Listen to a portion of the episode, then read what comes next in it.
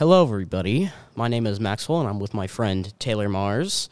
And this is our podcast, World War II History. Can you introduce yourself, Taylor Mars? Well, you guys already know my name. I am Taylor Mars. I go to Crestwood High School, and yeah, back to you, Max.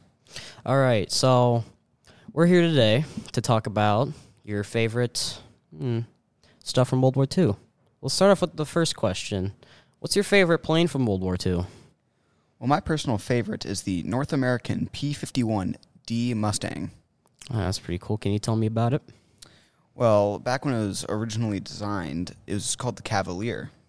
But the British gave it the nickname Mustang, and it kind of caught on. Oh, And um, uh, it was. Here's a little fun fact about it.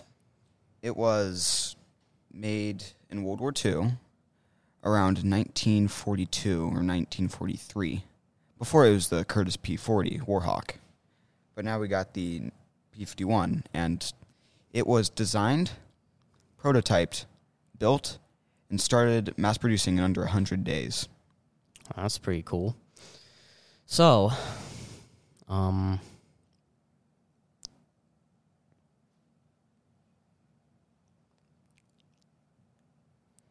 and it's it's got a really weird history with its engine and propeller. Its original design was a six cylinder or not six cylinder. like, It was a 14 cylinder uh, Allison engine with a two bladed propeller.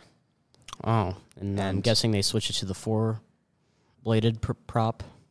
So after testing, they concluded that it was capable with more power if they gave it the British Merlin engine, which is a 16 cylinder. And it was able to handle it quite well, but the two blade propeller wasn't giving it its maximum performance. So they decided to give it the four blade propeller to increase the performance. Guess like we just copy everything from everybody. Actually, this was this was actually a very American design. Huh. We only took the British engine Yeah. because it was That's very, what I'm, that's what I meant. it was very high performance in the Spitfire and the and other British aircraft. It it was a pretty good overall good design. Yeah. So I'm guessing that uh, the name of the Mustang probably took on with a some people took on with cars. Like you have the Mustang car. Well, a lot of people when it comes to the Ford Mustang, they think, "Oh, it's named after a horse because it has a horse in the logo." But it's actually given the name due to its speed. And the P51 for its time was the fastest aircraft. There was like two, maybe three cases of it going supersonic when it went at full throttle into a dive. And it was quite scary for the pilots. But everyone thinks, oh, it's just a horse. No, it's named after an airplane due to its speed. And I bet that uh, uh, top of the list for being fastest plane probably got replaced by the German Yeah. Messerschmitt 262. Yeah, it was replaced by the Messerschmitt Me 262 towards the end of the war in 1944. It was a very odd concept of a jet aircraft, but it was very effective. Uh, okay. Got anything else to talk about? Actually, I do. So the North American P 51 has a very complex airframe. It is mainly made of solid steel, which is very strong, durable.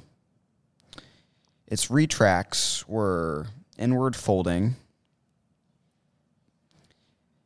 and the propellers were actually adjustable in pitch if you wanted to like increase your performance.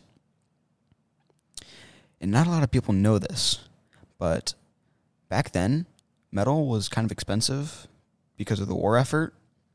So they on the elevators, they actually made the elevators out of cloth instead of aluminum.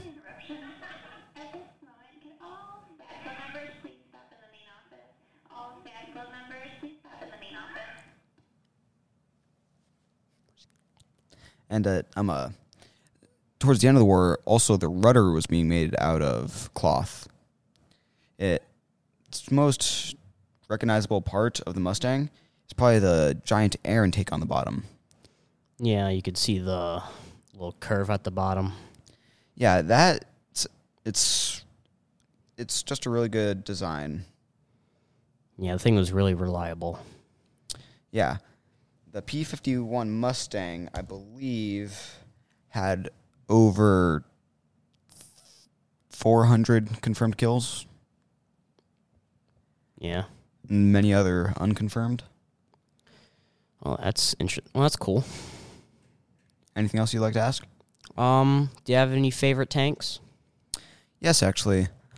I kinda can't I, I can't really choose between the two, the Tiger one or the M four A four Sherman. All right. Well, can you give us a brief description of what those two are? Well, the Tiger One was a German World War II era tank. It was when it was designed the best of its like the best of its line or whatever you want to say. It's pretty much the best of the best back then. It sported a very large gun coming in at around 150 millimeters, Yeah. and it its only downside was its engine. They simply gave it a standard Mercedes truck engine. They could have easily increased it up to a to a turbine or a radial or Yeah, because there has been cases of it breaking down. it was really easy to repair though. Yeah. And it it was very armored and all that. Like if you've seen the movie Fury when the M4 Sherman is coming in to take a shot at it, it takes a shot and it doesn't even blow up. It just takes the hit like nothing ever happened. Yeah, it's front armor. I heard that uh, one way of it of being able to deflect those shells is having a rotate, like it go, it, it rotates a bit to show a the corner of its armor f- to the front, to where the shells would just bounce off. Actually, that's not true. Oh, probably just heard that in a video game. So you could turn the turret, but those shells are flying well over supersonic speeds. Well, I'm talking about like the hull of the tank. Like the hull is like like it could like like it would turn at like an angle and like it would probably show the corner of the hull's armor like for the front like before it uh yeah.